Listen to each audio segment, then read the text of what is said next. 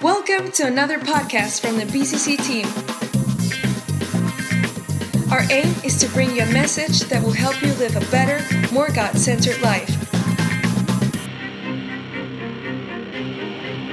For more information, go to bcc.church.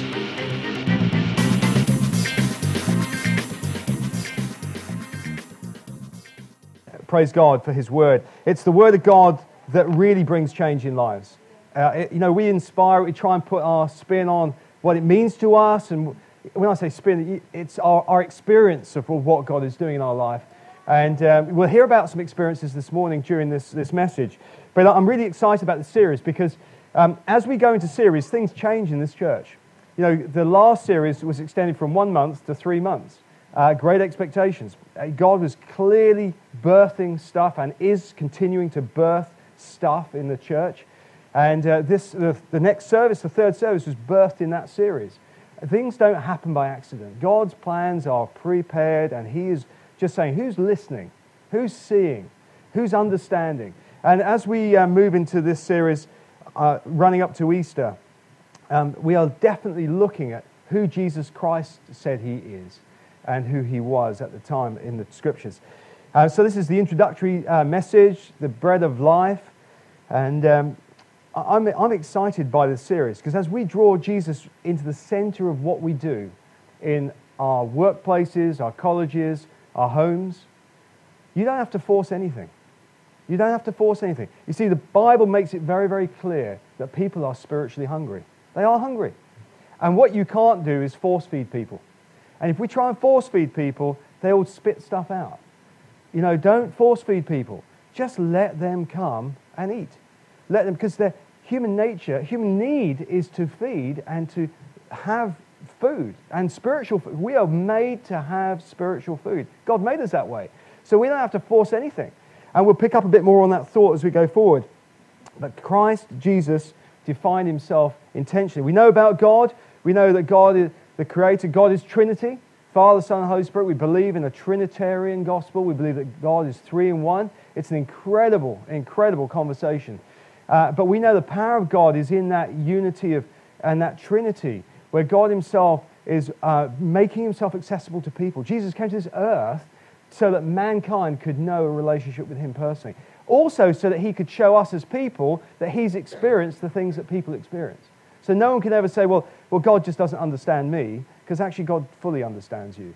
And uh, God made you. And God is the great and awesome creator. But how do you define someone who's so great and awesome without these huge superlatives? Well, God just says, I am. God described himself, and I'll pull the verse up later. God described himself to Moses as, I am that I am. Why? Because just keep it simple. if you are everything, then, or if you are in everything through everything, then actually it's very hard to put all the, the, all the words in that explain who you are. So just keep it simple. I am. That's a present continuous, past, present, continuous, and future. Amazing. So God is often in Scripture defined by what He's not. He's not evil. God is not limited by human thinking. God is not limited by space and time. God is the creator. But many people often want to make themselves God. They want to, they want to take the place of God. And sometimes we make our understanding of God really somebody in, inside our control. Now, there's a dangerous place. You could be a, a follower or a tender of, of church. You could be a, someone who would call themselves Christians. But actually, your, your own definition of God is, is pocket sized. It's, it's almost, it, it's kept in your def. You've got to be very careful. We've got to expose ourselves to who God really is. And we try that all the time here. We want Jesus to be in the center of his church. He's building this church. We are his people. Um, so the Bible talks about what God is not, but it also says about what he is. He's the king. He's a lamb. You know, um, he's like a rock. He's, he's like a strong tower. He's like the wind. Why? Because there's so many other adjectives that can describe the nature of God. But we can read in uh, John 20, 31, right at the end of the book of John, John, who was called uh, friend of Jesus. In fact, he's the one that Jesus loved. Why? Because he was very, very close. Jesus, the man, was very close to John, um, his disciple, and the Apostle John, who wrote the book of John. Why did he write that uh, letter, that book, that gospel? Why? because he wanted something to come across. He wanted belief to be birthed in people's hearts. He wanted it to. He didn't just write it because he was some kind of, he was a fisherman. He, wa- he wasn't trying to be a scholar. He was trying to bring people to an encounter of belief. These signs, the things that Jesus did, are written so that you may believe that Jesus is the Christ, the Son of God, and that by believing you may have life in his name. In his name, not somebody else's name, not in some other religious experience, not in some other theoretical definition, not in some academic argument. It's life in his name by believing in him. But what is believing? What is life? Who is Jesus? I'm telling you, our communities do not understand this. They don't. I was amazed this week um, to hear about a school locally, and they had communion in one of the classes. Or, in fact, they got two classes together in a primary school. Now, it wasn't communion like we would have as a faith based thing, it was to, to understand the Christian religion. And there's nothing wrong with that. I think I applaud the schools for doing that. There are some places in Britain where they wouldn't do that. There are certainly countries where they wouldn't do it. But they had all these um, primary school kids uh, in a room, and they, they effectively illustrated what communion was. They asked some of the, the children, What would you do if you were Jesus and, and you knew that you were going to give your life on the cross? And uh, I'm reliably informed that, that one said, Well, I'd run away. In fact, many of them said, I'd run away as quick as possible. And then uh, and a couple of them said, Well, actually, I'd find someone who looked just like me and change places. now, that's the way children think. But thank God that he didn't change places with anybody. Jesus was the real deal because he took himself to the cross. He, allowed, he knew the destiny before. So he's able to describe himself. I'm telling you, there are a lot of people, I meet them every week, who just don't know what our faith is all about. They don't. That's why these gospels that we've been talking about um, are so, so important. These I am gospels. I just pull, it, pull mine out. My, my, I'm, uh, I'm packing.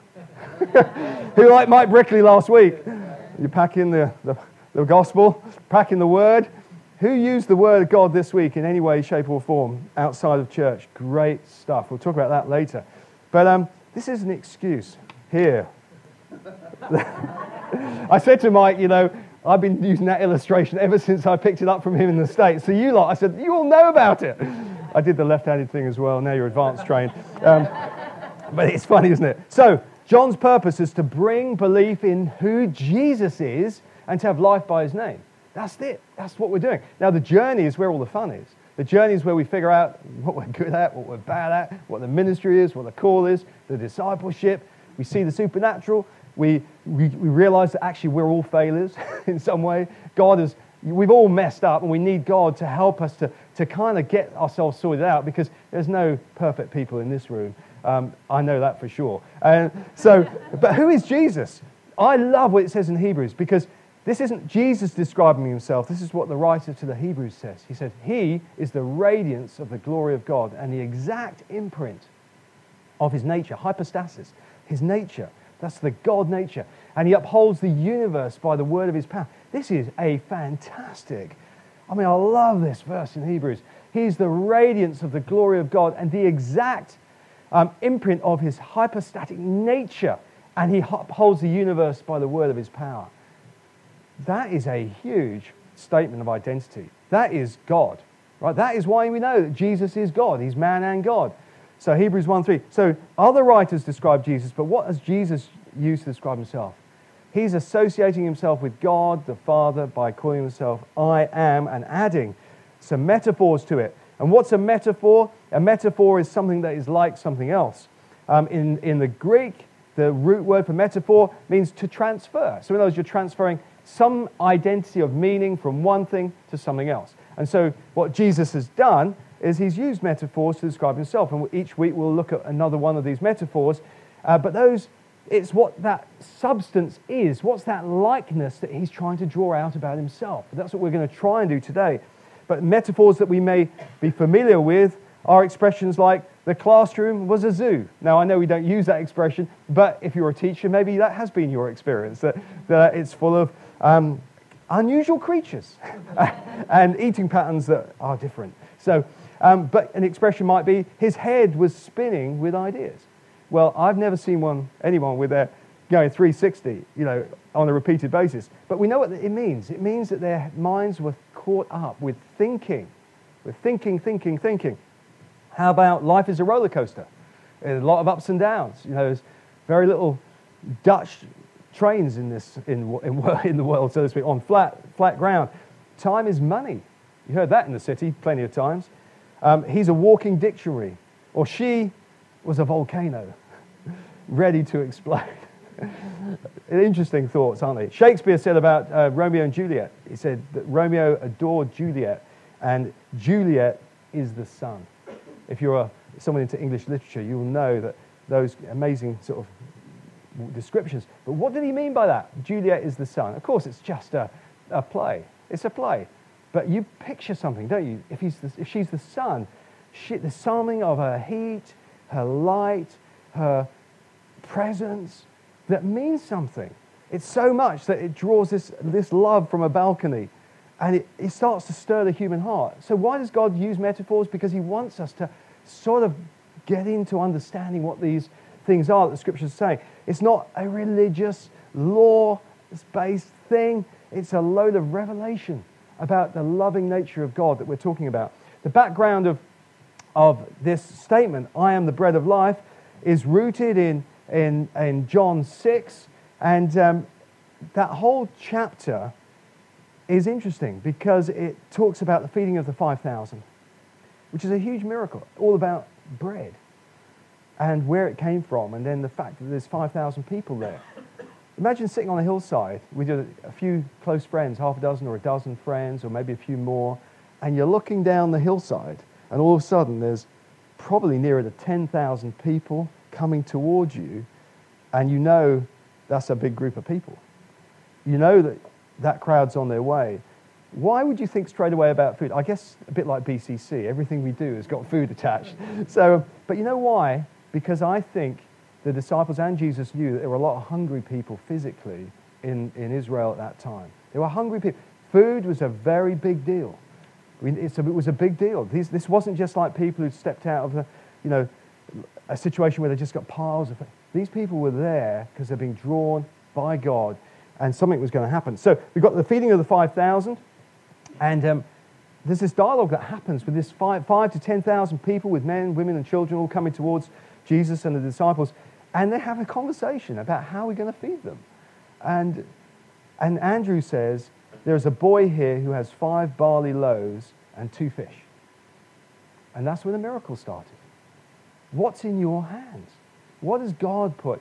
He's given food to a boy to be the start of a miracle to change a community. And this miracle is the only miracle that's repeated in all four Gospels. So this has got a big play, apart from the resurrection itself of Jesus, which is a miracle. But the actual performed miracle by the only one in all four. Why? Because it's showing, there's a huge illustration around this about the nature of Jesus and what he's doing. But he takes from a child, a young boy, the loaves and the fish. And it mentions barley. Why barley? Because barley was what the poor people ate. It was, what the, it was the cheapest form of bread. And so Jesus takes that situation, the least, the cheapest, and turns it into a miracle that can impact thousands. What have we got in our hands? Then, in between that and the next dialogue, Jesus walks on water. I love it in the scriptures. It says he just kind of appeared at Capernaum in so many words, and the crowds are thinking, there's only one boat. How did he get over there? The disciples took that boat. It's just, there's a funny thing going on underneath the skin. So, what does it mean to believe? That's the first key thing in the I am statement of Jesus about being the bread of life. It says that when they crossed over to Capernaum, this is all these lots of people. They found other boats, and it says they found Jesus, him, on the other side of the lake and asked, Rabbi, when did you get here? See, they couldn't figure out how there was one boat, disciples got in that boat, but Jesus ended up across. Of course, we heard that a couple of weeks back when Graham preached about Jesus walking on water. An amazing in between miracle that happened. Um, but I tell you, Jesus replied, I tell you the truth. You want to be with me because I fed you, not because you understood the miraculous signs. We can be in God's presence and not have a clue about what's going on. We can be human. We can be completely caught up in human thinking. We can be caught up in, in, in the need that you have got, I have got, we have got, and fail to see the miracle that's taken place. And we get consumed by the, by the issue that's right there. And the consumption of that issue can slow us right down. What does it mean to believe? It's not just about being in the presence of God, it's actually responding with an action. Don't be dominated by working for earthly food. That's what it's saying. Don't work to gain earthly food. Work to see belief become alive in your situation. Don't be so concerned about perishable things like food, the scriptures say. John wrote, Spend your energy seeking eternal, the eternal life that the Son of Man can give you. Well, you can't make eternal life. But there's a journey of seeing the, that eternal life revealed in your life and the life of others as, as they connect. The crowd replied, We want you to perform God's works too. Sorry, we want to perform God's works too. What should we do? So they're asking him, What can we do if, we, if we're going to do God's works? Jesus told them, This is the only work God wants from you to believe in the one he has sent. Interesting that the crowd, John makes a little subtle point here. Um, what works with an S? We want to perform God's works too. In other words, they were thinking of works as being laboring for something to get a return. But, but Jesus replies, This is the only work without an S God wants from you is to believe in the one He said. And that believing, faith without work, works is dead. But the belief is actually that process of taking the truth into, and it's one, one Holy Spirit leading one group of people, leading His kingdom, leading His people. So, how do we apply that? Well, I've got this great little story. That photograph is a photograph of the highest cliffs in the world in Hawaii. And uh, around the mid 1800s, the king in Hawaii um, they had lots of travelers come from around the world, and, and they brought diseases and infections to the Hawaiian Islands. And uh, leprosy came as well um, to the islands, and the king decided to make it illegal to be leprous. And actually said, right, if you are found to be leprous, then you will be sent to this colony. And the colony was based at the foot of this cliff, the highest cliffs in the world, 1,000 meters high, because there was no way really to get out. Unless you had a boat and could get out to sea, you really were there for life. And that's the whole plan. That was a punishment for being a victim of something they had no control over. And nobody, they wanted them outside of community. But there was a, a father, a priest, um, aged 33 from Belgium. And he was in the Hawaiian Islands and he felt, I should be the one to bring the truth of Jesus Christ to this community. So he, he decided to do that. And he wrote a letter to his brother back in Belgium. He said, I make myself a leper with the lepers to gain all to Jesus Christ. To gain all. He did contract leprosy, and he died at the age of 49. Now, if I, as I reflect to yesterday's men's meeting, if we die to self, if we're able to truly die to self, then you, you see human death actually is not that significant because you realize there's a whole future, and actually God's plan for you comes through that willingness to die to self. When we die to self, then, then actually life becomes a lot more doable because nothing in terms of fear will hold you back. And in this case, this guy wasn't frightened by leprosy. He wasn't frightened. He was just thrilled to put belief into action and do what God was giving him an opportunity to do. And fearlessly, he led um, many, many, many people to faith. In fact, he had a community of 8,000 people he was working with. So the first thing is, is that we should look to understand what it means to really believe. It's not consumption, it's about another thing. The second point do I recognize the source? And uh, it says, They answered, Show us a miraculous sign if you want us to believe in you. Now, I remember as a young Christian, I used to do this all the time. Actually, I wasn't a Christian. I was a young, God aware person, a teenager, and would argue about if you're there, God, do this. Show me another proof. Give me another proof. Uh, I reckon a lot of people have done that. I don't reckon I'm the only one who's just so kind of full of that desire. But we do, don't we? We want God to prove it again and again and again. He does something amazing, he does a miracle, gives you revelation, but we want more and more until we're willing to actually step into belief. They answered, Show us a miraculous sign if you want us to believe in you. What can you do? After all, our ancestors ate manna. They're saying, After all, we got food every day. If you're only doing it yesterday, what kind of God are you? You know, that's kind of what they're saying. After all, our ancestors ate manna while they journeyed through the wilderness. The scriptures say Moses gave them bread from heaven. And Jesus corrects them and says, No, I tell you the truth. Moses didn't give you bread from heaven. My Father did. You see, God is providing for our lives and for the lives of others. And he says, and now he offers you the true bread from heaven. There's a change. We can get stuck with earthly bread and be consumed by desiring that bread. But actually, there's a bread from heaven that satisfies fully. And that was this conversation was about. People were seeing something that sustained them in the natural when God had a plan for the, the supernatural in their spiritual understanding.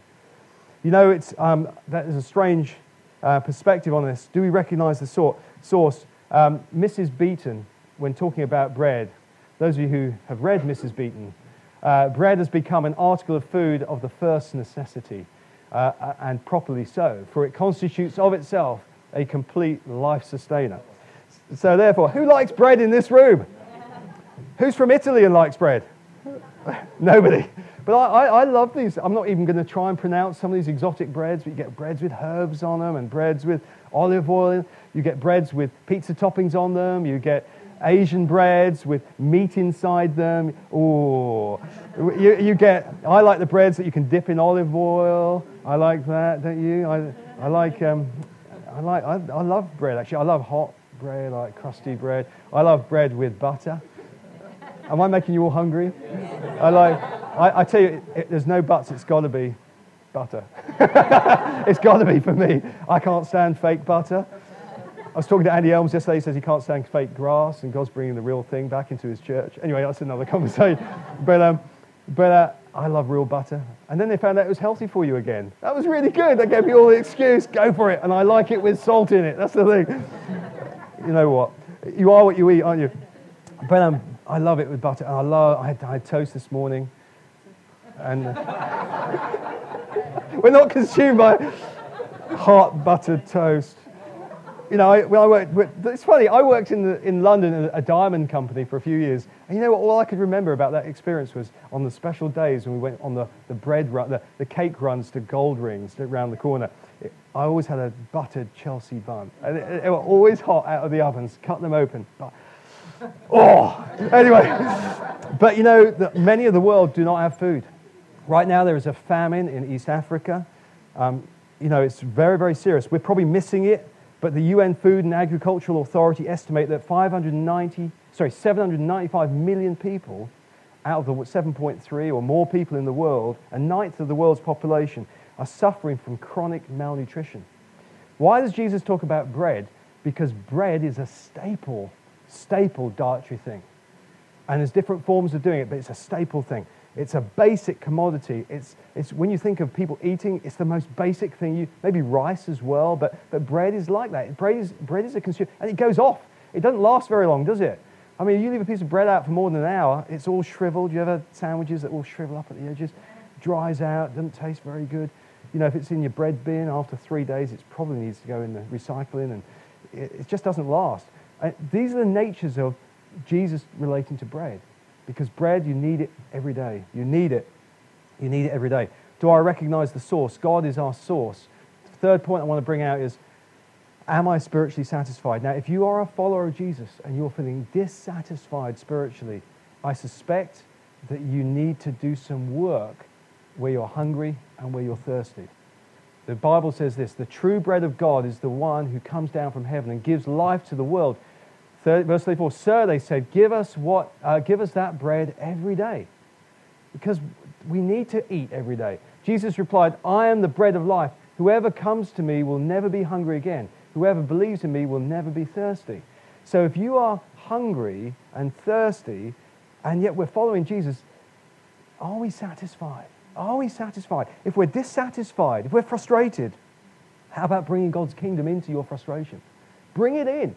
Don't point the finger at another person. Bring God's kingdom into your situation. God's empowered you to carry His presence. He's empowered you to bring Him into your world. In fact, it says that His Spirit is in us. So, how could we be dissatisfied and frustrated? The truth is, probably there's something going up in the way we think that we need to reset our expectation about what God is doing. Am I spiritually satisfied? Blessed are those who hunger and thirst for righteousness, for they shall be satisfied. But people get dissatisfied around who they are, what they do, and why we do what we do. People get dissatisfied all the time. I would put, push back and say, why are you feeling dissatisfied? There's probably a spiritual dynamic to why you're dissatisfied. There's something of God's kingdom that needs to be actively materialized in your world. Is it because you're not eating of Jesus? Is it because you're not? It's a metaphor. We don't physically, you know, it's a metaphor, it's a picture. It's because we don't have enough of Him daily in our lives. That's the reality. If we're getting dis, now maybe you're getting dissatisfied because there's a cause you're drawn to. Okay, but but there's a spiritual, a spiritual side of this satisfaction question.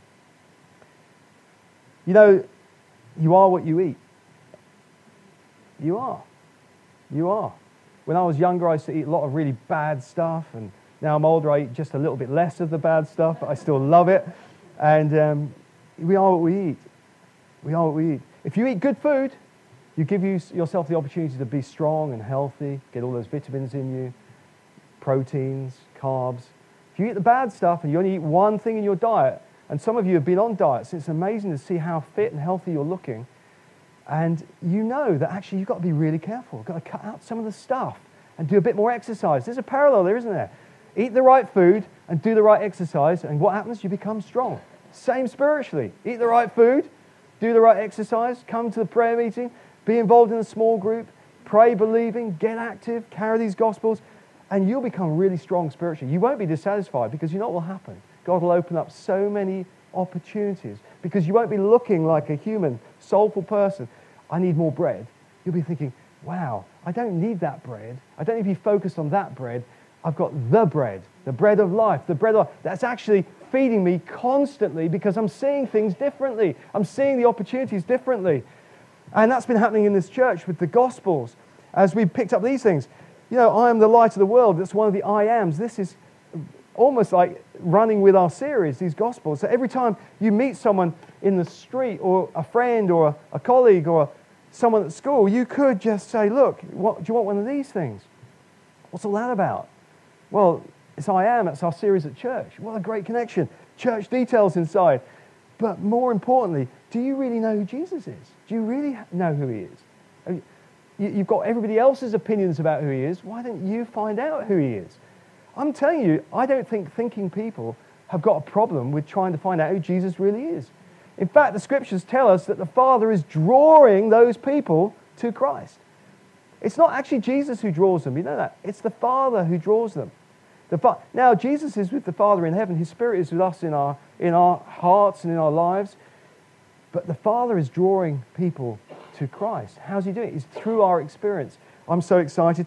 Many of you have raised your hands to say you're using these little gospels, but I was really excited at the prayer meeting because I asked the room, who's seen amazing things happen? And there were people putting their hands up, and one really caught my attention. So, Maisie, where are you? Oh, there you are. Maisie, very bravely, is going to tell us what happened at school this Tuesday. Now, Maisie's 15. So, Maisie, I'm going to give you the mic. You just tell us what happened. Thank you. Hello? Yeah. Yeah. Um, on, it was actually Monday. Oh, was it Monday? Yeah, Monday first period, I walked into my maths class and I was just sorting out my bag to get like my maths book out. And I happened to get out a book that Luke and Emilia bought me and it's called By God's Grace Alone. And the boy sitting next to me, he picked it up and he was like, oh, what's this? And I was like, oh, it's, it's my book. It's about God. And I was like, do you want to read it? And he was like, no, that God, that God stuff isn't for me. I don't like God. He has nothing to do with me. So I was like, okay. So I got talking to him for like five minutes, and I can't even like remember what I said to him. But at the end of it, he just like looked over to the clock, and he was like, "What's the time?" And I was like, mm, "Okay, it's like twenty past nine. And he was like, "I want to give my life to Jesus." He was like, "I want to give my heart to him, and I want to follow him." And I was like, "Wow, great!" And I was like, "Here, I have this little I am book for you." yeah. Thank you, Rosie.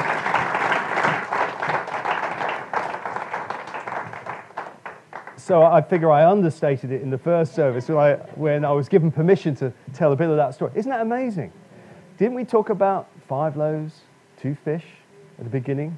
Didn't we talk about the simple things that God has given to us? We don't have to, we make life so complicated.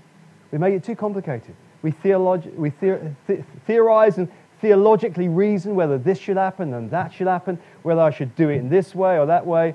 You know what? God just wants people who've got what they've got in their hands to be willing to stand for Him. You do that, I do that, this place is going to explode. Who is going to be the first person we baptize as a result of them reading one of these I am Gospels? Who knows? Who knows? If it happens with your friend Maisie, you can do the baptism. How about that? Right, how about it? Why, why not? With one of the youth leaders. Why not?